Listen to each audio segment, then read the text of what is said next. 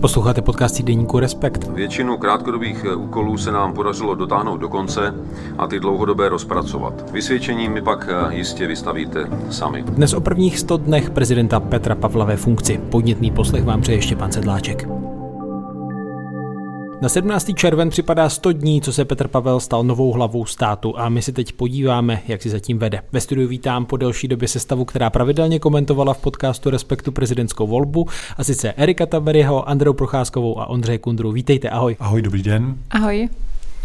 Dobrý den a díky za pozvání. Prezident si během inaugurace stanovil konkrétní cíle od otevírání hradů a transparentnější komunikace přes návštěvy sousedních a dalších zemí, pomáhání s problémy lidí v regionech, po tedy jmenování ústavních soudců. Tento týden spolu se svým týmem sám zhodnotil svých prvních 100 dnů v úřadě, ale mimo jiné tedy řekl, že vysvědčení mu mají vystavit jiní. Tak já osobně se tedy přikláním spíš ke slovnímu hodnocení než ke známkování, ale je to na vás, tak na úvod takové stručné kolečko. Jak si za vás v těch prvních eh, třech měsících prezident Petr Pavel vedl. Eriku? Takže hodnocení nebo uh, známka? No jestli máš eh, reči známky. Ne, ne, nemám. A nemám na takový to, dávám žlutou kartu a červenou kartu, což se takový... Já, takhle, je třeba říct, že ten začátek je vždycky ta jednodušší fáze, protože, no tabene, když jdete po Miloši Zemanovi, tam myslím si, že asi člověk může jedině stoupat nahoru a, a z tohohle hlediska myslím, že ten čas využil prezident dobře, je vlastně aktivní, myslím, že tam nebyla nějaká fatální chyba u některých věcí, asi trochu jakoby přešlapoval a nevěděl, eh, jak, jak postupovat, ale to myslím, že je logické. Udělal řadu eh, symbolických věcí, ať už setkání s romskými dětmi nebo s tou eh, žečkou z Ukrajiny, kterou šikanovali spoužáci, a podpora Ukrajiny, cesta na Ukrajinu a, a tak dále. Takže já bych řekl, že v tomhle ohledu, když řekneme ten základní rámec, tak si myslím, že uh, tě první 100 dní zvládá. Andreo? Já bych asi souhlasila s Erikem s tím, že udělal to, co se od něj čekal a zároveň neměl úplně těžkou startovací čáru, protože uh, jít po Miloši Zemanovi je v něčem jednoduché, když děláte to, co se od vás alespoň očekává. Zároveň já jsem před uh, natáčením podcastu uh, se s Erikem bavila, tak trochu jsem žertovala, že mě vlastně prezident moc teď nezajímá, což je samozřejmě nadsázka, ale svědčí to o tom, že pravděpodobně dělá to, co má a jsou určitě nějaké věci, které pak budeme rozebírat, kde si myslím, že by se dalo dělat něco lépe, a nebo třeba na něčem se víc zamýšlet. Můžeme si rozebrat určitě nějaké i kroky, kdy on třeba se nějak vztahoval k parlamentu a nějakým způsobem se choval. Ale co se týče toho základního, co od prezidenta čekáme, nějakých jako dodržování mantinelů, toho, co má dělat, že má vlastně reprezentovat. Petr Pavel byl všude možně v zahraničí, což si myslím, že je i právě v porovnání s Milošem Zemanem velká změna, tak tam si myslím, že si vede poměrně dobře. Ondro? Bych mu dal asi jedničku nebo jedna mínus. A to mínus bych mu dal za to, že eh, neotevřel eh, Pražský hrad eh, úplně zatím na 100%, což mě trochu jako prudí, protože to tam mám rád a rád tam chodím a obtěžuje mě, že eh, někde ještě nemůžu chodit eh, tak, jak bych si představoval, takže kdybych byl konkrétní, tak třeba bránou gigantů eh, se dá pouze vycházet z Pražského hradu. A já si pamatuju ještě doby, kdy se touhletou bránou dalo pohodlně chodit na Pražský hrad, stejně tak jako ze zahrad, které jsou z krásných zahrad pod Pražským hradem. Mimochodem v nich měl teď prezident tiskovou konferenci právě ke svým 100 dnům v úřadu, tak eh, tudy se dá zase eh, jenom vycházet eh, z, z těch zahrad a z Pražského hradu nedá se vcházet. Tam to zřejmě narazilo na nějakou jako disputaci a přetahovačku s policií, protože oni mají pořád asi obavu, že by se tam případně něco jako by mohlo stát. Ale já si myslím, že to ze strany policie je spíš takové jako alibi, že dopředu vlastně se chtějí tam mít nějaké pořád jako překážky, eh, aby se mohli cítit jejich šéfové víc v klidu a tady si myslím, že si Petr Pavel eh, měl jakoby víc dupnout eh, a prostě otevřít to celé, protože tomu areálu by to slušelo. Je otázka, jestli se to nestane. On má na to lidi, kteří by to chtěli udělat. Já jsem třeba mluvil s jedním z jeho jakoby hlavních architektů, které si přizval právě k tomu, jak dál pracovat s veřejným prostorem na Pražského hradu a ten říká, že, to, že by to bylo jako super otevřít celé a že to bude chtít dělat. Takže za tohle je to mínus a tu jedničku bych mu dal vedle toho, co tady padalo za to, že to je tak nějak jako pořád, to se samozřejmě může zvrtnout, změnit, a že to je tak nějak jako pořád, jak ho má možnost sledovat normální chlápek, který mu se zatím nezatočila z toho úřadu hlava, má to jako dobrý, eh, snadný, protože tam 100 dnů, to je krátká doba, ale prostě nezblbnul. Přijde mi, že se chová zatím úplně jakoby normálně, civilně, takže když jde třeba do parlamentu na své vystoupení, tak se pak nenechá odvíz limuzínou eh, na Pražský hrad, eh, ale pěkně si to vyšlape po zámeckých schodech nahoru, což jako někdo může interpretovat, takže si budu jako svoje nějaké PR, že prostě takhle chce být viděn, ale prostě to dělá a přítomnost, civilní přítomnost prezidenta mezi lidmi si myslím, že tomuhle tomu úřadu jako jedině prospěje. Už jste tady zmiňovali ten kontrast s prezidentstvím Miloše Zemana, který samozřejmě to, tomu pomáhá, jak se potom jeví prezidentování Petra Pavla. Já bych tady ještě připomněl komentář kolegy Marka Švehly, který najdou čtenáři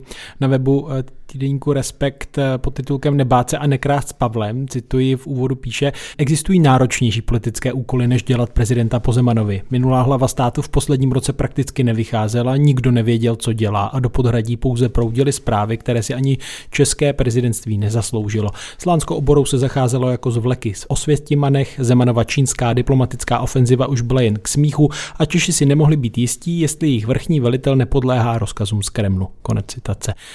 Tak ještě k tomu kontrastu a k tomu přebírání hradu. Já mám takový pocit, jestli ono to nemělo v nějakých ohledech blíž k tomu, když se přebíral hrad v roce 1990, než takové to tradiční předávání mezi prezidenty. Co jsme se ještě třeba dozvěděli podstatného o prezidentství Miloše Zemana právě v kontrastu k tomu, co eh, se teď snaží na hradě zřídit eh, Petr Pavel jako svůj úřad? Já myslím, že to je dobrý příměr, eh, že, že to nebylo úplně tradiční střídání už toho důvodu, že uh, jsme měli prezidenta, který uh, zastupoval cizí mocnost a ne vlastní zemi. A byl to člověk, který byl arrogantní, agresivní, na jeho, za jeho vlády se tam páchala trestná činnost na hradě, rozkrádal se vlastně náš majetek, na což už máme verdikty soudů. To je něco, co není, by nemělo být spojováno s běžnou praxí v politice, notabene s rolí prezidenta, takže ta změna v tomto ohledu je opravdu eh, jako velká eh, a můžeme vlastně jakoby posuzovat i podle toho, co, jak to vnímá jakoby společnost. Já jsem si vzal vlastně dva výzkumy veřejného mínění. Jeden vyšel těsně předtím, než jsme teď šli do, do studia. Jedno dělal Centrum pro výzkum veřejného mínění a ten eh, druhý je STEM. A tam vlastně ta podpora prezidenta se pohybuje kolem 60%, což je plus minus o e, e, nějaký 20% víc, než měl Miloš Zeman. On je teď vůbec nejdůvěryhodnější politik. Ano, ano. A u toho STEMu tam jako můžeme vycházet i, nebo i z toho, o čem jsme tady vlastně jako mluvili, tak tam a, a, ta čísla jsou, a, jestli třeba prezident Pavel dobře reprezentuje v zahraničí, tak to je 73% si myslí, že vlastně ano. Já sčítám teď, a určitě ano, a spíše ano. A jestli přispěl k zvýšení vážnosti uh, úřadu, tak to si myslí 63%. Tam je vidět, že vlastně v tomto ohledu uh, opravdu ta, nebo to pozitivní hodnocení je vlastně napříč dokonce politickými stranami, je ani dokonce nemají pocit, že by eh, příliš zasahoval do eh, politického dění, vlastně to si myslí jenom 30 eh, něco procent. Takže když potom jako procházíme ta čísla a podíváme se i na nějaké srovnání s tím, jak ta veřejnost hodnotila předtím Miloše Zemana, tak tam je vidět, že ten eh, posun je opravdu jako výrazný a myslím, že, myslím si, že to potřebujeme, že Česko potřebuje instituce, které nějakým způsobem zaprvé fungují, ale i kterým ta veřejnost potom důvěřuje. Takže v tomhle ohledu ta role prezidenta eh, zatím funguje, ale tam je třeba opravdu zdůrazňovat, je ty, ty první měsíce jsou vždycky nejsnadnější. Ono se to i projevuje v té předvídatelnosti politiky a ve smyslu toho, že se sněmovna nebo senát nebo vlastně i třeba novináři neděsí toho, co budou muset všechno pokrývat, co to bude za problém, že když tam nějaký problém je, tak je třeba nějaké, jako dá se dostopovat, není to něco, co se dělá úplně jako zatím potají, co je něco jako ve skrytu, kde se tam zatahují podivní hráči, že když už nějaký problém, tak je čistě politický ve smyslu toho, že prezident Pavel si myslí, že něco má udělat, tak nějakým způsobem to udělá. Například jak podepsal to snížení valorizace důchodu, ale zároveň řekl, že to podá k ústavnímu soudu, pokud to nepodá opozice, tak to je třeba taková jako věc, která byla trochu nesrozumitelná, nepředvídatelná, a, ale jenom v tom politickém rozhodnutí, ne v tom, že se dějou nějaké podivné věci kolem Pražského hradu. A to si myslím, že i trochu souvisí s tím, co jsem říkala na začátku, že se nám jakoby všem podle mě jako společnosti ulevilo v tom, že nemusíme pořád řešit nějaké jako problematické aspekty toho Pražského hradu. Ne, že bychom je neměli řešit, to, se, to je samozřejmě naše práce, ale ve smyslu toho, že to nečíhá na každém rohu. A to si myslím, že je i to, co zmiňoval Erik a souvisí s těmi průzkumy, že to, že kladně společnost hodnotí Petra Pavla je možná i proto, že si trochu jako odpočinula od těch titulků novin a, a těch všech problémů, které jsme museli řešit, když tam byl Miloš Zeman. Mě jako zaujalo na Pražském hradě, eh, že po Miloši Zemanovi a jeho Dream Teamu to tam fakt bylo jako zašlý. Popraskaný zdi, ušmudlaný, zahulený, jako to prostředí jako nebylo hezký, eh, co jsem měl možnost jako vidět eh, některé prostory. To si myslím, že když se i na tohle to zaměří, jako ten nový prezidentský tým, respektive jeho kancelář, tak to prospěje samotnému Pražskému hradu. Stejně jako to vnést nějak jakoby víc veřejný život eh, na ten Pražský hrad eh, v poslední době. Já nevím, kdo jste tam jako chodili, já musím říct, že ve chvíli, kdy to tam bylo jako zalígrovaný a, a kdy tam člověk musel stát eh, jako v nějakých dlouhých frontách a pak ho buď prošacovávali policisté nebo ne, a, a, tak mě se tam nechtělo prostě chodit. Byl bylo to spojené se mnou pro mě s takovou jako nepříjemností tam vůbec jakoby vstupovat, bylo to otravný, na dlouho to bylo. Teď se člověk eh, dostane, eh, třeba jsem byl po 15 letech v Jelením příkopu a jedna z nejkrásnějších eh, jako částí Pražského hradu, což doporučuji jako všem se tam podívat, nikdo tam moc nechodí. A nejenom, že ten jelení příkop už byl teda jako otevřený, ale ještě se tam pořádal jako dětský den, který byl udělaný celkem jako dobře zajímavý jako úkoly, které tam děti museli plnit eh, během toho dne, že to prostě nebyla jenom jedna velká párkárna nebo buštárna, kdy kancléř Minář předchozí eh, jako si tam natahal tyhle ty stánky vexlácký, ale eh, že najednou už to dostávalo jakoby jinou atmosféru. Jo. A to, že se zase zpátky vracím k tomu veřejnému prostoru, to si myslím, že když jako nad tímhle tím bude prezident eh, víc přemýšlet, tak to bude fajn. Zatím, co jsem slyšel, absolvoval v tomhle směru jednu vlastně jednou procházku eh, po Pražském hradě, kdy si dal na to několik hodin a nechal se tam provést po celém tom areálu, eh, aby to vlastně jako tohle to celé viděl. A ještě poslední věc, po té éře Miloše Zemana, co když jsem se tím zabýval, tak co tam taky jako nacházejí, jenom aby si to lidé jako představili, jaký jako bordel a chaos tam vládl eh, na Pražském hradě, tak narazí třeba na Trezor, eh, ten nový prezidentský tým, ale teď už nemůže od něj dohledat klíče, tak tam hledají jako všemožně klíče, eh, nemůžou se dostat vlastně do toho trezoru, protože najednou klíče někde jako se ztratili, zmizely, zapadly Stejně tak, jako když eh, najednou objeví, objeví v inventáři nějaké jako věci, které by tam neměly, které by tam měly být na Pražském hradě, taky tam nemůžou jako světe div se dohledat. A pak, když se to rozkřikne, tak se tam druhý den uh, prý ty věci zase jakoby objeví. V bezpečnostním odboru jako velmi často jsou dokumenty, které nejde zase dohledat nebo nešlo dohledat pod čísly jednacími. Já jsem udělal fotopasky. že to bylo velice, jak jsou ty zvířata vždycky překvapený, že je něco vyfotilo, tak no, a černá ruka se blíží. To je, to je skvělý nápad a myslím si, že velmi často by tam asi bylo chyceno jedno nebo dvě stejná zvířata. Třeba se to děje? A, nevím, tak zatím jsem takový fotky neviděl, ale myslím si, že určitě třeba jako kočka Micka od prezidenta tohle to nedělá, uh, takže to budou nějaký jiný kočky z minulosti a že by bylo dobrý jako to dát uh, daleko víc do pořádku. Já jenom k tomu nepořádku doplním jednu věc. A mě najednou začaly odpovídat na 106 na žádosti o informace a informace, které jsme žádali v lednu, které se týkaly třeba prezidenta Miloše Zemana, tak neexistovaly. A, a když jsem požádala o dva měsíce později, tak mi přišla odpověď na některé věci, takže jako tam očividně se ztrácelo spousta věcí. Hmm, zprochodnili kanály. Oni teda na to všechny odpovídají, to musím potvrdit, což je jako super, protože to mají dělat, takže to vlastně super není, je to jejich povinnost. Super je ten pocit, že se to vůbec děje ale zase tam stejně nedohledají všechny dokumenty. Žádali jsme si takhle třeba podle 106 o všechny dopisy, který si vyměňoval Miloš Zeman s, se svými kamarády Vladimírem Putinem a si tím Pingem. A stejně některé ty dopisy, které jsem věděl, že existují, nebo jsme je měli z jiných zdrojů, eh, tak eh, nám je neposlali, protože je tam prostě nenašli na Pražském hradě. To nový osazenstvo. Hmm. No pojďme tedy k některým těm konfliktnějším situacím, do kterých se Petr Pavel už tedy stihl dostat, ať už je to tedy to rozhodnutí ve věci valorizací důchodů nebo určitý konflikt se Senátem při vybírání ústavních soudců. Tak co byste vybrali jako takový vrchol, kde se trochu ukázalo tedy nějaké silnější, slabší stránky prezidenta v tom, jak si poradil? Jako z politického hlediska si myslím, že ty, ty události byly jako srovnatelné, pochopitelně z pohledu veřejnosti, pokud jde o, o, o ty penze nebo vůbec ty, ty sociální témata, tak tam ta pozornost je větší. Ale politicky e, bych řekl, že to je srovnatelné. U toho Senátu možná to bylo trochu těžší v tom, že vlastně tam byli v úvozovkách jako jeho stoupenci a stejně se zdálo, že tam bude nějaký konflikt, respektive on ten konflikt byl, ale tím, že média to zveřejnila upozornila na to, tak eh, najednou bylo těžší pro ty v úzovkách jako renegáty eh, to dotáhnout do konce, protože se ukázalo, že nedává jako logiku ten spor, protože ono něco jiného by bylo, kdyby prezident navrh nějakou kontroverzní osobu a ten senát by řekl ne, ne, ne a odmítl by to, tak to je vlastně střed, který, kvůli kterému i ten senát máme ale tam bylo absurdní a to, že ten senát si chtěl uzurpovat nějakou moc, kterou nemá.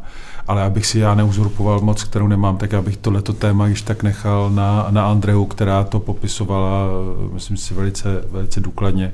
Takže by nám asi mohla říct kontext tohohle sporu. Já ještě na úvod bych řekla k tomu, co zmínil, tak si myslím, že se ukázalo pokaždý, že prezident Petr Pavel je poměrně silnou politickou figurou, ačkoliv to bylo to, co na začátku mnozí spochybňovali, protože vlastně není z politiky, neví, jak to chodí, tak jak při té valorizaci důchodu můžeme se pak bavit o tom, jestli to byl dobrý způsob, jak to tak udělal, ale tak především při tom sporu se Senátem se ukázalo, že on má tu politickou váhu vlastně víc než ten Senát a že ten Senát se trošičku bál, jaká bude reakce a právě Petra Pavla. A to, co popisal Erik, je podle mě důležité proto, že tam část lidí měla pocit, že s novým prezidentem přichází nový pořádky, ve smyslu to, že část kandidátů na ústavní soudce budou jejich lidi, protože by rádi viděli někoho, s kým asi souzní, ale jakož je to poměrně konzervativní instituce, Senát, tak oni by chtěli vidět i podobně smýšlející lidi právě uh, i na ústavním soudu. A ten způsob, kterým Petr Pavel začal vybírat ústavní soudce, což je také jeden z těch sporů, se jim nelíbil. Je to, jde o to, že vybral panel odborníků z justice a obecně akademiků, kteří postupně vyslých, vyslíchají, vyslíchají asi ne, ale spovídají jednotlivé kandidáty, kte, kteří mají zaslat prostě nějaké podklady pro to, aby zhodnotili, jestli na tu funkci mají nebo nemají. A pak je až propouští k prezidentu Pavlovi, a senátorům, nebo respektive části senátorů se nelíbil právě tenhle proces, že prezident se nepotká se všemi.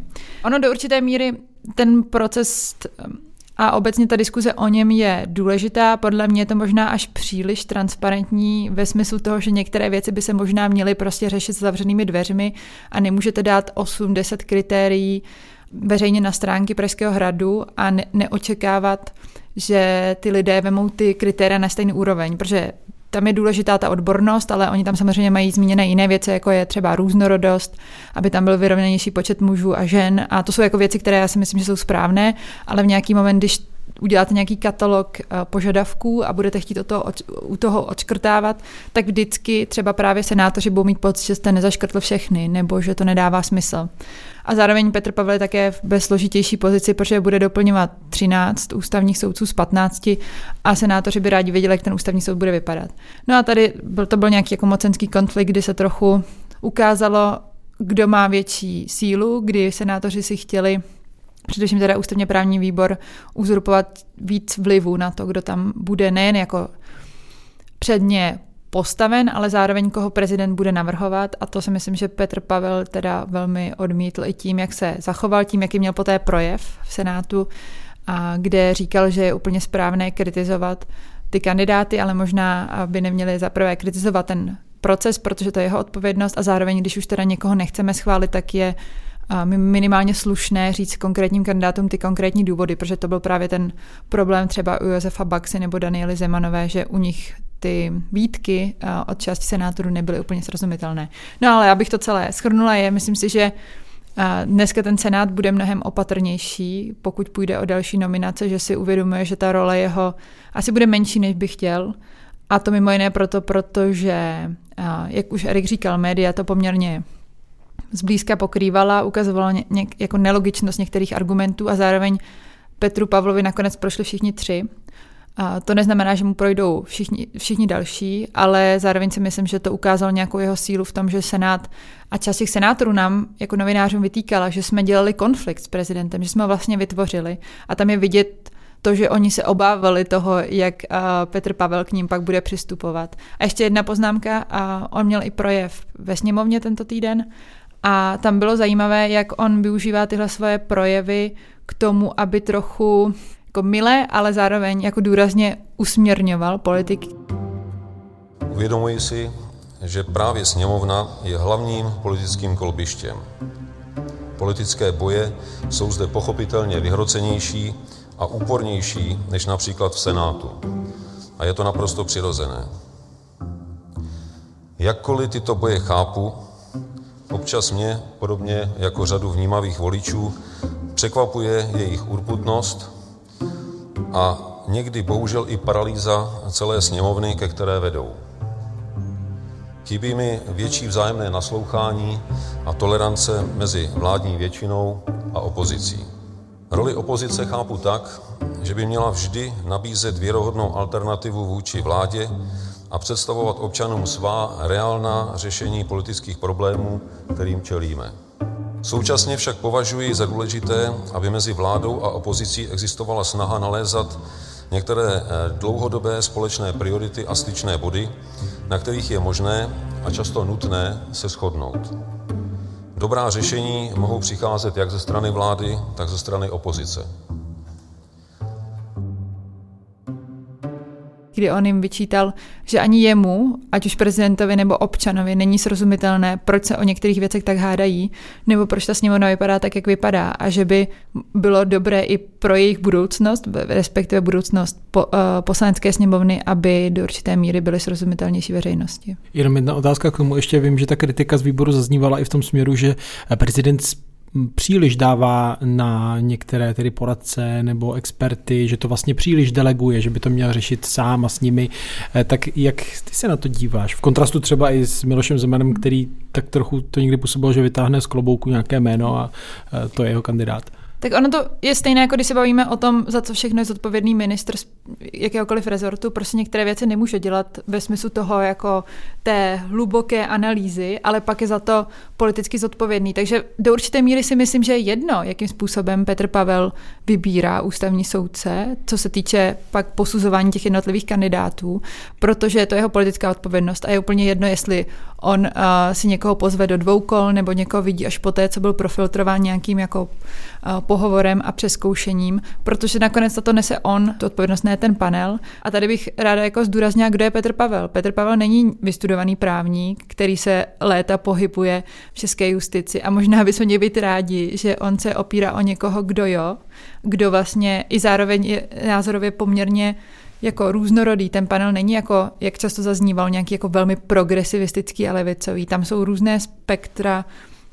co se týče nějakých světonázorů a do určité míry jsou to akademici, takže oni tak trochu jako rozumí, jak ta instituce má vypadat. Petr Pavel je někdo, kdo se pohybuje dlouhodobě v zahraniční a bezpečnostní politice. Tam úplně chápu, že takové konzultace nepotřebuje, ale já si myslím, že je vlastně dobře a ty senátoři by měli ocenit, že on se opírá o nějaké právní autority, se kterými oni mimochodem velmi dlouhodobě spolupracují. Jo, to nejsou ani pro ně cizí lidi, takže já jsem vůbec nepochopila tady ten rozruch a pohoršení nad tím, že se opírá o konzultační panel. Po politiku nějakým způsobem pokrývám asi 30 let a mám pocit, že eh, asi celou dobu eh, se tady vnímá, že ty týmy jako poradců, ne, že to je vlastně problém. Asi vycházíme trochu eh, z toho, že u nás jakoby obraz poradců eh, definují lidé, jako byl Dalík, Šlouf a, a tak dále. To znamená velice problematické až temné figury. Ale ta politika, eh, rozhodování bez nějaké expertízy podle mě nemůže fungovat. A u prezidenta nebo prezidentky, to je jedno, tak je třeba vnímat, že to je opravdu jediná instituce, kde je jeden člověk, který ale rozhoduje, vybírá ústavní soudce, vybírá lidi do centrální banky, má vliv na výběr velvyslanců a minimálně se to s ním eh, eh, konzultuje. A takhle by se mohli jít do x dalších eh, témat. Podepisuje zákony, případně vetuje zákony a tak dále.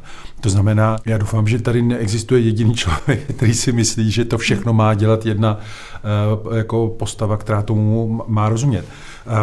Pro prezidenta nebo jakéhokoliv politika je důležité, aby si vytvořil tým, který bude důvěryhodný, který mu bude umět dobře poradit, a on samozřejmě si ty věci bude nějakým způsobem konzultovat dál a pak se rozhodne, přesně jak říkala Andrea.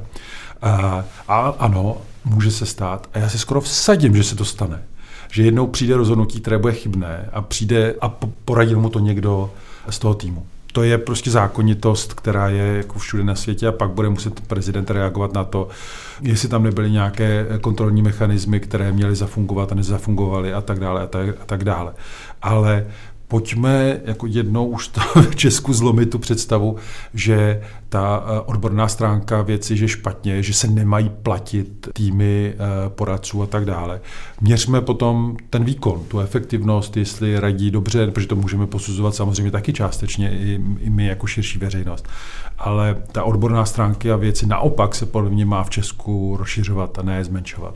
Pojďme tedy k tomu prezidentovu týmu, kým se eh, Petr Pavel obklopil, už prostě známe, kdo vede ty jednotlivé odbory. Bezprostředně po volbě Eh, se hodně řešil bývalý diplomat a konzultant Petr Kolář, který ale vlastně dnes je, eh, myslím se nepletu, externím neplaceným poradcem v rámci eh, toho mm, týmu takové když to řeknu v vozovkách rady starších eh, k odborníků více na zahraniční politiku, kde je Petr Pithard, Karel Schwarzenberg nebo Michal Žantovský. Jak hodnotíte ten jeho personální výběr, který má velký vliv tedy na to, jak už o tom Erik mluvil, jak dobrá budou ta jeho rozhodnutí, ať už doma nebo v zahraniční politice? Myslím si, že třeba u toho týmu těch eh, externích eh, zahraničních poradců, který zmiňuješ, který tak nějak jako vede diplomat a přítel po boku prezidenta Petr Kolář, tak, tak tam udělal třeba prezident, eh, respektive eh, ti lidé, kteří nad tím přemýšleli chybu, protože uh, to jsou takový samý jako starší pánové. Tak OK, je tam bývalý ministr zahraničí Tomáš Petříček, ale tomu je tak jako kolem mě něco přes 40, takže vlastně už je taky jako starší pán ale chybí tam ženy, dívky, prostě odbornice, expertky. Nevěřím tomu, že takový tady nejsou v České republice, který by se nevěnovali zahraniční politice. Já je znám, já sám je znám, protože s ním mluvím, tak je blbost, aby v takovém týmu se prostě jakoby neocitli. Přijde mi to vlastně, že je složený zatím jako na jedno brdo tenhle ten tým. Slyšel jsem teda od lidí na hradě, že si to uvědomují, že to je chyba, že to jako není úplně ideální a že jako během třeba léta nebo podzimu eh, se tam minimálně jedna eh, žena expertka eh, objeví v tomhletom týmu. Pak si myslím, že ty externí týmy, ať už ten na zahraniční politiku, nebo dejme tomu na domácí, což jsou spíš bych řekl jako ad hoc poradci na telefonu, což nemyslím vůbec nějak pejorativně, jako je třeba Petr Pithart, tak jsou to spíš uh, jako takový konzultanti, když prostě prezident třeba bude jakoby chtít. Uh, zatím si myslím, že u žádného tématu nešli víc jako do hloubky uh, při nějaké debatě, při nějaké diskuzi. Pak někteří další jako rádci, poradci, kteří tam jsou, si myslím, že nejsou úplně jakoby saturovaní nebo spokojení s tím, že by třeba se víc chtěli podílet intelektově. Hmm na prezidentově eh, jako rozhodování, projevech, vystupování, chtěli by tam vnést eh, nějaké jako hlubší, zajímavější myšlenky, aby to prezidentství eh, mělo nějaký jakoby zajímavější, přesnější otisk, tak třeba bych byl konkrétní, tak ústavní právník Jan Kysela si myslím, že je jako jeden z těch lidí, který si možná představoval, že jako intelekt projektově bude mít větší možnost eh, vlastně s prezidentem třeba hovořit nebo ho něčím jakoby obohacovat eh, a myslím si, že se to zatím jako neděje. Což asi jako racionální vysvětlení pro to by bylo, že těch prvních 100 dnů bylo dost a je dost jakoby běhu a takže prezident prostě logicky jako na něco nemá čas, na druhou uh, stranu by se mohl třeba v něčem jako zbrzdit uh, a věnovat se víc nějaké jako hlubší diskuzi. Z toho, co vím, tak uh, se chtějí třeba přes léto vlastně věnovat na hradě tomu, aby právě jako zpomalili trochu, zpomalili tempo a uh, aby, se, aby přemýšleli vlastně nad tím, Eh, jako o čem bude přesně prezidentství eh, Petra Pavla. Vedle toho, že to bude civilní prezident, že nás bude dobře reprezentovat v zahraničí, že bude jako prozápadní, že bude dělat někdy jako důležitá symbolická gesta. Tady bych připomněl vedle toho přijetí eh, té ukrajinské holčičky šikanované za to, že je Ukrajinka, že se třeba objevil Petr Pavel po 28 letech jako v koncentráku v letech, romském koncentráku kam se neobtěžoval Miloš Zeman ani Václav Klaus jezdit. Ale jako chtělo by to ještě něco jako dalšího, tak eh, to zatím eh, třeba eh, jako nemají vyjasněno. A poslední věc, myslím si, že se zároveň jako perou u těch poradců a válčí s tím, že tam prostě těch lidí, co se týká jako samotných zaměstnanců, nemají dost, protože za Miloše Zemana to bylo vybrakované, Miloš Zeman nikam nejezdil, nic nedělal, a v posledních letech de facto jenom spal, takže on nepotřeboval prostě žádné poradce, nepotřeboval, aby něco vyluzovali, aby něco produkovali a Petr Pavel je chce. Andrea to mluvila uh, s Erikem uh, a chce se o ně opírat, uh, ale chybí najednou na ně, na ně jako tabulková místa. To se snažila teď kancléřka Jana Bohralíková nějak jako vyřešit posílí odborné útvary kolem pana prezidenta, protože jsme dostali schváleno no, devět nových systemizovaných míst bez nároku na jakékoliv finanční prostředky, to si vypořádáme uvnitř kanceláře. A zároveň propojíme klíčové agendy zprávy Pražského hradu a kanceláře prezidenta, budou společné pro příspěvkové organizace. I pro kancelář prezidenta to nám umožní fungovat významně efektivněji, než jsme fungovali doteďka došli k nějakému kompromisu, protože prostě i na hradě se musí šetřit, ale ti jednotliví ředitele těch odborných úseků domácího, zahraničního, tak si myslím, že by chtěli jako víc tam mít expertů, než je jim dneska umožněno, co tam můžou mít. Andrea?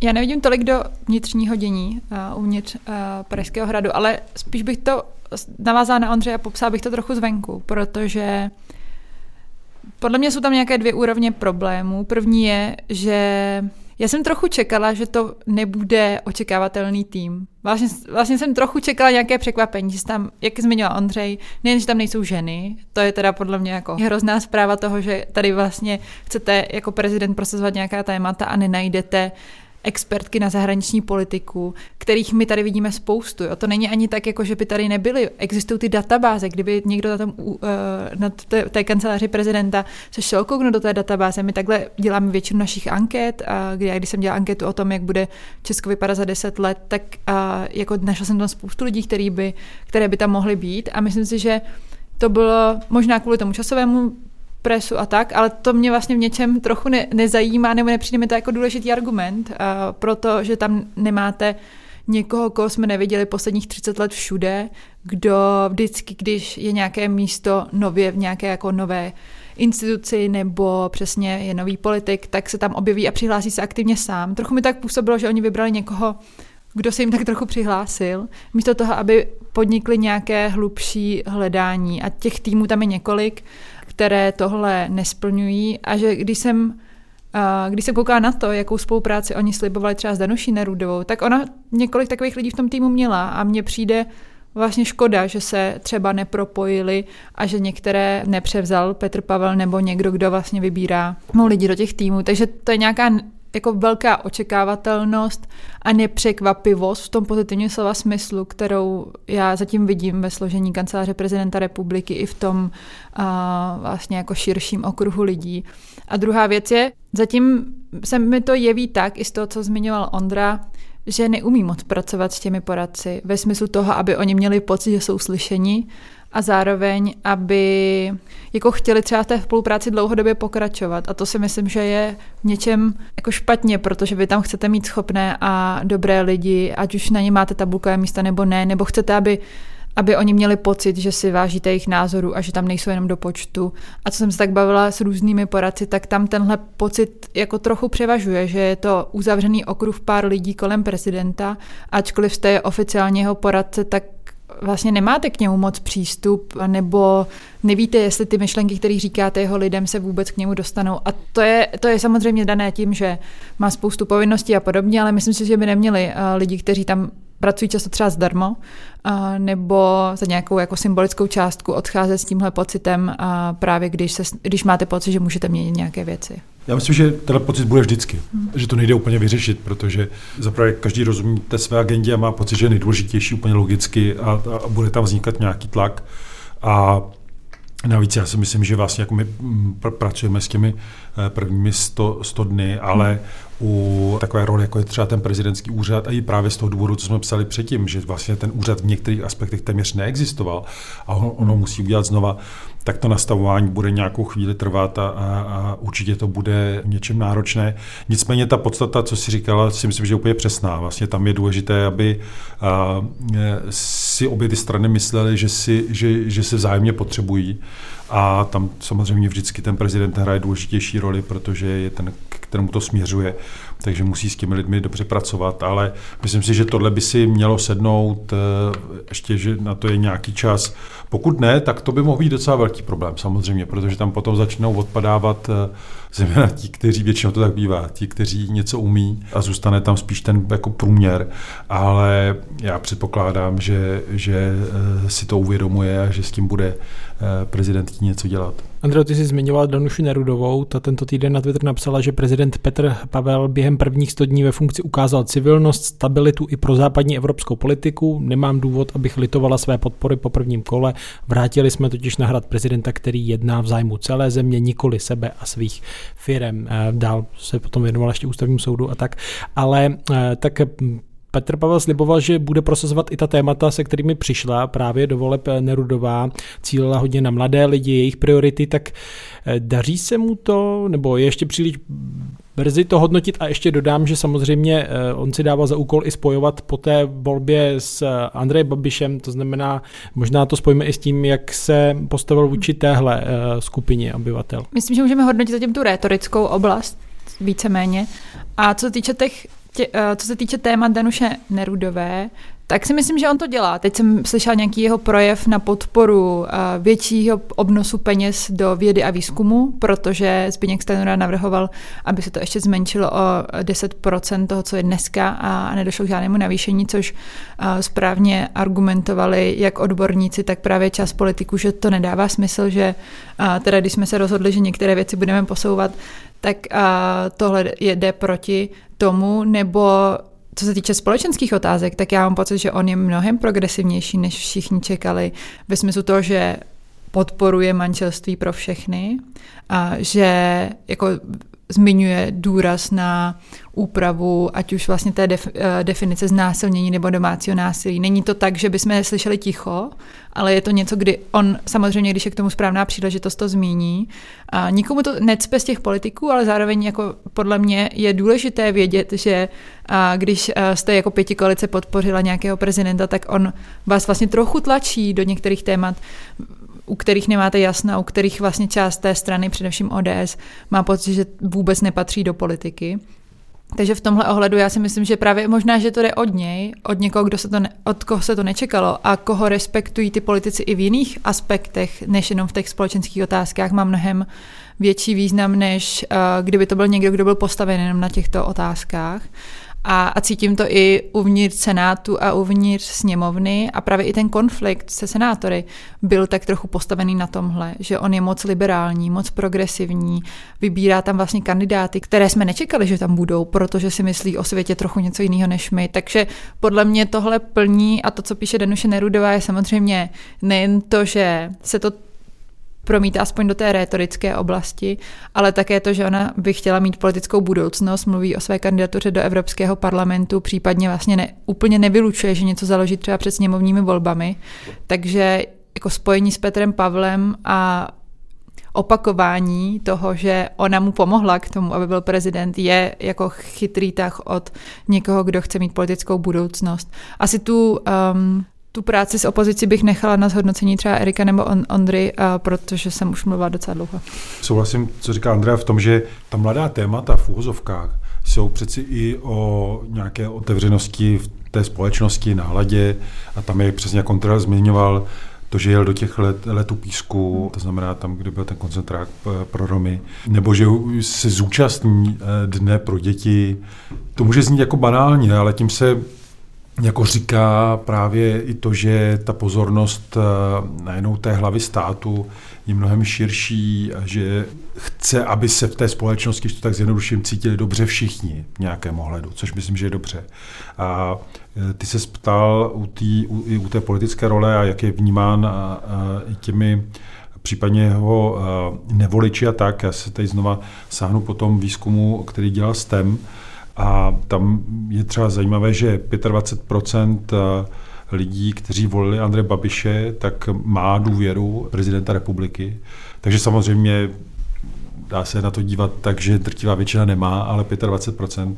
Ale co mi je ještě zajímavější, že, že z nevoličů má mu eh, důvěřuje 44% eh, lidí. To je, myslím, že docela slušné, slušné číslo, protože většinou právě u nevoličů se říká, že ta hledání té důvěry je docela namáhavý proces. A tady bych asi doporučil ten výzkum nebo takový projekt, který právě který se týká důvěry, který eh, dělá eh, rozhlas, eh, český rozhlas v souvislosti s CVV, kde teda dávám do závorky svůj střed zájmu, protože spoluautorkou toho výzkumu je moje žena. Ale to téma důvěry, nedůvěry, myslím, že tam je velice zajímavě eh, jakoby pojaté. Takže z tohohle hlediska se zdá, že funguje. Kdyby jsme to vzali z toho politického hlediska, tak eh, jenom to, čeho já jsem si všímal, je, že se snaží držet, eh, udržovat komunikaci i s opozicí, probíl, vlastně vytvořil tradici, to ještě nevíme jestli se udrží, ale chce jí držet setkávání s eh, premiérem a šéfem opozice, to znamená Petrem Fialou a Andrejem Babišem a jeho rétorika je naprosto neagresivní vůči, vůči opozici. Myslím si, že to je základní předpoklad, eh, který eh, tady máme a uvidíme do budoucna, že tam nepochybně budou přibývat nějaká, nějaké kontroverze, ale myslím si, že určitě i z, z hlediska vlády, to znamená těch úvozovkách k němu blížších politiků. Jak to mám jenom jednu větu tomu, co říkal Erik ohledně vztahu k opozici. Fakt, že Alena Šilerová, Karel Havlíček nebo Andrej Babiš chtějí jít za Petrem Pavlem, když se děje nějaký konflikt. Podle mě ukazuje to, že oni vědí, že je nějaký vlivný hráč a zároveň vědí, že se to může být trochu pro formu, ale on část těch jejich argumentů, jako jsme viděli třeba u té snížení valorizace důchodů, prostě vezme, pokud dávají smysl. Jo? A to si taky myslím, že může trochu zlepšovat tu politickou kulturu, která teď ve sněmovně je teda tragická, co se týče nějaké racionální diskuze. Je tady vyložení něco, co se za vás prezidentovi nepovedlo, co je třeba mu jakoby připomínat, že tohle třeba není úplně v souladu. Jednu věc, ale já bych neřekl, že se to nepovedlo. Eh, já mám rád jako symbolická gesta eh, a to si myslím, že přesně jako úřad prezidenta k tomu patří, že má s nimi být spojen, protože prezident tím letím vysílá nějaký signál do společnosti, že se všimne třeba upozaděných, že si všimne nějakých handicapovaných lidí, lidí, kteří nemají stejné startovní podmínky a šance, jako má většina jako společnosti, což si myslím, že zrovna v české společnosti je jako hodně důležité, protože mám tady dlouhodobě pocit, že ta společnost je hodně založená na neustálém jakoby oddělování nějakých jako takzvaně talentovanějších, schopnějších Eh, od těch, eh, které někdo takhle nevnímá, tak teď jsme to mohli vidět třeba při přijímacích zkouškách na střední školy, na gymnázia, kdy tady má právo se dostat jenom pár jakoby nějakých dětí a spousta dalších se nedostane a ty, co se nedostanou, jsou na tom přitom jako podobně a, a, nepochybně by to dobře zvládli. Tak, eh, tak on udělal poměrně za tu krátkou dobu více Petr Pavel těch gest, mluvili jsme už o přijetí té ukrajinské Eh, holčičky. Mluvili jsme o tom, že se vydal eh, do koncentráku v letech, eh, přijal Romy.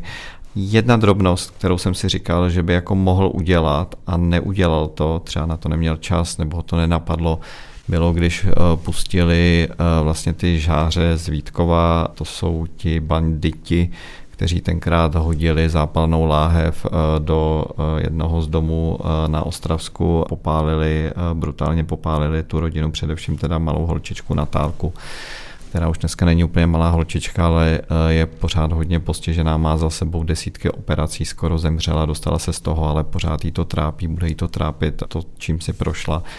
A to i fyzicky, psychicky, jako do konce jejího života, tak když tyhle ty žáře teď jako předčasně pustili z vězení, soud je pustil, tak tam jsem si říkal, eh, že by vlastně bylo jako skvělý, eh, kdyby Petr Pavel Natálku s, ma- s maminkou třeba přijal na hradě, nebo tam jel za nima, se tam někde otočil při nějaké své cestě, nebo třeba paní Pavlová. Mimochodem o paní Pavlové jsme tady ještě nemluvili, eh, o první dámě, což taky jakoby k úřadu toho prezidenta patří. Tak, Ta se taky tak objevila znovu na scéně po předchozí první dámě, které no, tolik nebylo slyšet. No, ona se tak jako objevila, neobjevila, tak uh, tam, tam si myslím, že ještě jako čekáme na to, uh, jak přesně se jakoby objeví. Ona vystupuje na těch uh, veřejných akcích, byla třeba na tom dětském dnu, doprovází Petra Pavla. Mimochodem mají mezi sebou hezký vztah, oba dva, to je jako vidět, když je člověk sleduje, že ti lidé, aspoň na mě to tak jako vždycky působilo, máme možnost sledovat poměrně dlouho, se mají rádi, vzájemně se podporují, eh, chovají se k sobě slušně a to si myslím, že jako dobrý rodinný zázemí je důležitý i pro dobrý výkon velmi důležitý ústavní funkce, jako je ta prezidentská. Ale chci říct, že eh, Eva Pavlová vlastně zatím si myslím, že, protože to je pro, ně, pro ní samozřejmě hodně jako nový, tak je z toho taková jako celkem nervózní, což je asi taky pochopitelný, ale hledá si ještě přesně tu svoji roli, tu svoji cestu, takže objevuje se na různých jako veřejných akcích, ale do médií třeba zatím jako nechodí, protože se s tím necítí uh, jako úplně komfortně. Bude otázka, jak s tou rolí první dámy naloží, jako je ale vidět, že to je jistý posun kvalitativní oproti třeba ženě Miloše Zemana, protože ta se v podstatě neobjevila, neobjevovala nikde, jsem tam jako byla nějaká její fotka, že přijela třeba do nějakého dětského domova, zasypala děti plišákama, ale to bylo tak jako všechno. A Eva Pavlová si myslím, že víc jako o tom přemýšlí, co a chce vlastně eh, přesně dělat. Tak jsem zvědavý, eh, jak eh, vlastně ona dál bude v téhle té roli fungovat, protože si myslím, že i tahle ta role první dámy vlastně potřebuje dostat nějakou jako svoji náplň. Andro, já mám asi dvě výtky, které spolu trochu souvisí. První je, že si myslím, že Petr Pavel pořád nenašel nějakou svoji pozici v projevech, ve smyslu toho, že jako nejsou špatné, ale jsou takové jako hodně formální. Myslím, že on se v tom úplně necítí, což na to, že se, tam asi, že se v těch projevech přímo necítí, není úplně jako špatný výsledek to, co poté vidíme, ale není to jako vyzývání k nějakému jako většímu se zamyšlení. Často to obsahuje nějakých jako pár důležitých bodů, které to má obsahovat, ale je to v něčem podle mě jako těžší a myslím, eh, těžší jako zpracovávat, protože když se s ním člověk osobně baví, tak on působí úplně jinak. A to si myslím, že je něco, co se ještě bude muset hledat.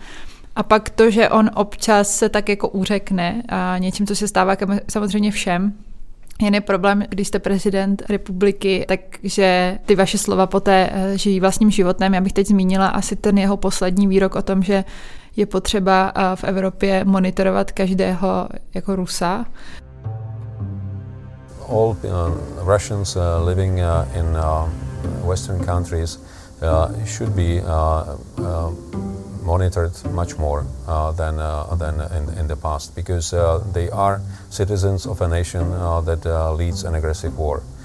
I, I think um, um, I, I, can be sorry for these people, but at the same time, when we look back, when the Second World War started, all Japanese population living in the United States were under strict monitoring regime as well. That's simply cost of war. When you say monitoring, what exactly do you mean by that? I mean, uh, being uh, uh, under the uh, scrutiny of uh, security services. Já dodám, že to řekl v rozhovoru pro Rádio Svobodná Evropa. Což um, asi se projevuje v tomhle ohledu jeho jako bezpečnostní a zahraniční přemýšlení, ale mně to teda přišlo jako něco, co by asi neměl uh, říkat. I ve stylu toho, že to budí úplně jiné konotace a on to pak přirovnal, pokud se nepletu, k monitorování Japonců spojenými státy, což taky má nějaké jiné věci a už to žije v ruské uh, propagandě svým životem. Takže to jsou nějaké výroky, které, i když můžeme jako dohledat jak to třeba původně myslel, nebo jako dobrat se k tomu, tak uh, oni se pak dají velmi snadno vytrhnout z kontextu a můžou možná působit jako jinak, než by třeba původně chtěl. Tak to je asi nějaká jako možná v tomhle neskušenost, která přijde s časem, a když musíte pořád dávat nějaké rozhovory. K těm Rusům se musím jako vyjádřit. Tak Ondro, za... ještě eh, k tomu přidám otázku, že to můžeš spojit eh, krátce k té zahraniční politice nebo výjezdům Petra Pavla, který stihl navštívit všechny sousední státy a přidal i k tomu vlastně i Belgii, Brusel a eh, samozřejmě Ukrajinu, kde byl se slovenskou prezidentkou, tak někdo mu vytýkal, že až příliš času trávil na zahraničních cestách. Tak jak ty se na to díváš? K těm Rusům, mně to přišlo vlastně jako zajímavý postřeh hodně. Já jsem tímhle problém neměl. Souhlasím s tím, že někdy může jako formulovat některé věci jinak, ale já kdybych se tady vrátil zpátky, a jasně u ústavní funkce je to hrozně důležitý, kdybych tady se vrátil zpátky, co jsem tady řekl během tohoto podcastu, tak mě napadají třeba dvě, tři věci, které bych určitě jako přeformuloval jinak. A, a tak to patří prostě k nějakému veřejnému vystupování, ale uh, myslím, že to, že chtěl říct, že t, prostě t, Rusové můžou představovat bezpečnostní riziko a to, že to zneužije ruská propaganda, tak uh, to ona zneužije vždycky všechno a schutí to zneužije jako u Petra Pavla. Ale uh, co se týká těch zahraničních cest, já myslím, že nerealizoval jako úplně, že si jako po světě ve smyslu, že by si z Pražského hradu udělal cestovku.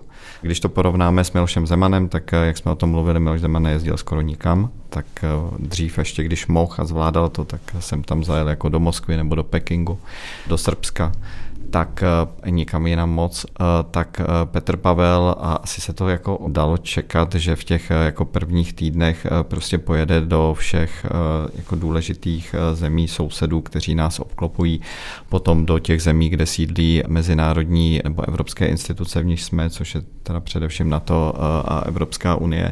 Přišlo mi dobrý, že si vymyslel společně se Zuzanou Čaputovou cestu do Kijeva za ukrajinským prezidentem Volodymyrem Zelenským, protože tím, že tam jeli jako oba středoevropští prezidenti, tak najednou ta cesta měla jako trochu jiný rozměr, než kdyby se tam vypravil sám. Myslím, že jim tam bylo i víc nasloucháno v Kijevě, což jsem měl možnost tam vidět tak že to, byla zase nějak, že to bylo zase nějaké jako symbolické gesto. A vlastně všemi těmi dle cestami, vedle toho, že tam jako dobře reprezentuje, ve smyslu, že tam vystupuje jako kultivovaně, normálně, říká tam ty věci, které eh, se mají říkat, tak vlastně zase jako ukazuje, že prezident prostě dokáže komunikovat na té mezinárodní úrovni. Eh, teď je to eh, o to víc jako důležité, když si potřebujeme vytvářet tady partnery z bezpečnostních důvodů, nejenom ve střední Evropě, ale s celou řadou jako dalších států. A tohle to si myslím, že plní zároveň zároveň eh, začal dělat jako schůzky ústavních činitelů k zahraniční politice, což bylo zase eh, něco, co Miloš Zeman vyzmizíkoval, protože prostě většinu ústavních činitelů věnujících se zahraniční politice nesnášel, tak je nezval na Pražský hrad. Eh, Petr Pavel tohle to obnovil, to setkávání, je tam nějaký jako koncenzus v těch důležitých zahraničně politických bodech. A přijde mi zajímavé a důležité, on to neříká úplně zatím jako nahlas, byť už se to někde v některých jeho projevech jako objevuje, že klade vedle Ruska a bezpečnostního rizika souvisejícího s Ruskem velký důraz na Čínu. A co tak jako vím, tak možná dokonce si myslí, že Čína z nějakého střednědobého nebo dlouhodobého pohledu představuje jako větší ohrožení než samotné Rusko, protože bude mít víc zdrojů, víc energie, škodit. Zatím se sice tváří jako pořád takový jako nějaký neškodný panda, ale jako pod, tím, pod těmi zavřenými ústy má už dost vyceněné zuby a to si myslím, že si jako Petr Pavel eh, hodně uvědomuje. Bylo zajímavé, že na začátku si třeba zavolal s Volodymyrem Zelenským a, přijal telefon od eh, tajvanské prezidentky, zase tím dal najevo, co jsou nějaké jako jeho priority. A takovým jako jistým vrcholem eh, jeho zahraničně politického snažení eh, pro tenhle ten rok eh, může být přijetí nebo setkání se vlastně s tajvanskou prezidentkou tady v Praze, protože si myslím, že si na to tak jako nějak Petr Pavel myslí, že by se tady mohli potkat na nějaké bezpečnostní konferenci, z čehož teda Čína by byla nepochybně jako velmi jurodivá protože Čína tohle to nechce. Už tenhle ten týden se Petr Pavel setkal tady v Praze s tajvanským ministrem zahraničí. Mně se líbí strašně Ondrova analýza, jenom abych to odehčil, by mě zajímalo, jak se cení zuby se zavřenou pusou. Tak eh, to vlastně nevím. No. To právě, to právě musíme zjistit. To právě musíme zjistit. Já jsem byl u zubaře tenhle ten týden, hrozně se ve mně vrtali, tak mě napad teď jako příměr ze zubama, ale evidentně jsem ho nedomyslel. Tahle ta asociace příkladu, ano, ta by se dala dobře zkoumat. Možná by posluchači byli zděšení, k čemu všemu by to dovedlo. Já mám jenom jednu rychlou poznámku, že by mě zajímalo, jestli se Petr Pavel někdy vyjádří k tomu, co se děje v Polsku a Maďarsku.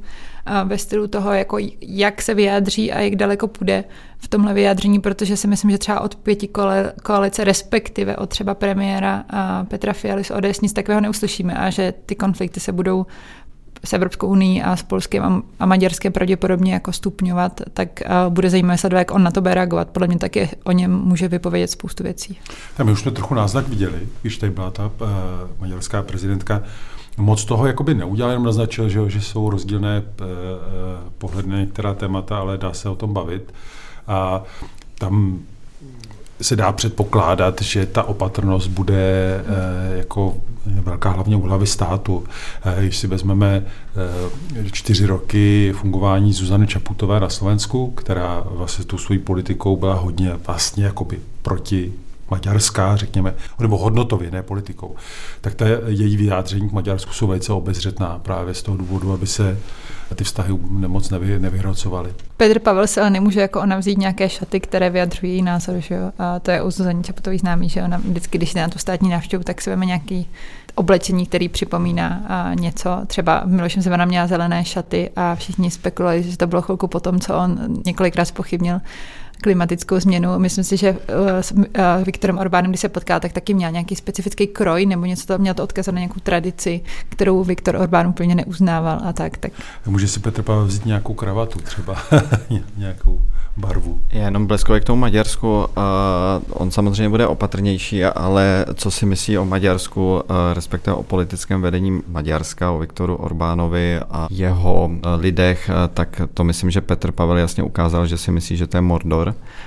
a to ukázal ještě v té uh, prezidentské kampani, protože se tam prostě uh, autákem vydal a sešel se tam s představiteli neziskových organizací, s představiteli právního státu a, dal tím najevo, že tyhle ty jsou tam utlačováni celkem jako brutálně a konec konců o tom vlastně promluvil, takže to si myslím, že jako skutečný názor, který si myslí jako rezervovaně se vyjadřuje o V4, uh, kde zase Maďarsko hraje nějakou jako důležitou roli, tak tam si myslím, že přesně tenhle ten názor, že to bude říkat jenom teď jemnější otázka, je zajímavá. Tam souhlasím, jak se bude vlastně projevovat jako dál vůči Polsku, kde si myslím, že si asi může myslet, že právní stát tam bude na štíru, ale, ale bude to zajímavé sledovat, co k tomu tam, bude říkat. S tím Maďarskem souhlasím, to ostatně i v té debatě, kterou my jsme s ním vedli vlastně nedlouho po jeho zvolení, tak tam byl k Maďarsku také kritický. Ale třeba tady, tady u té zahraniční politiky a zahraniční témat, tam já jsem třeba pro větší střídmost u, u hlavy státu. Už z toho důvodu, že za zahraniční politiku odpovídá vláda, a, takže já bych asi viděl problém, kdyby začala teď říkat, jak je super uh, Orbán, nebo že paráda, že v Polsku uh, vzali další práva někomu, nebo uh, vzniká tam komise, která má posuzovat, eh, kdo co jak dělal. To, to bych viděl problém, ale nečekám u něj, že si vytetuje nějaké opoziční heslo z Polska na hruď a, a poběží eh, napříč Polskem před volbami.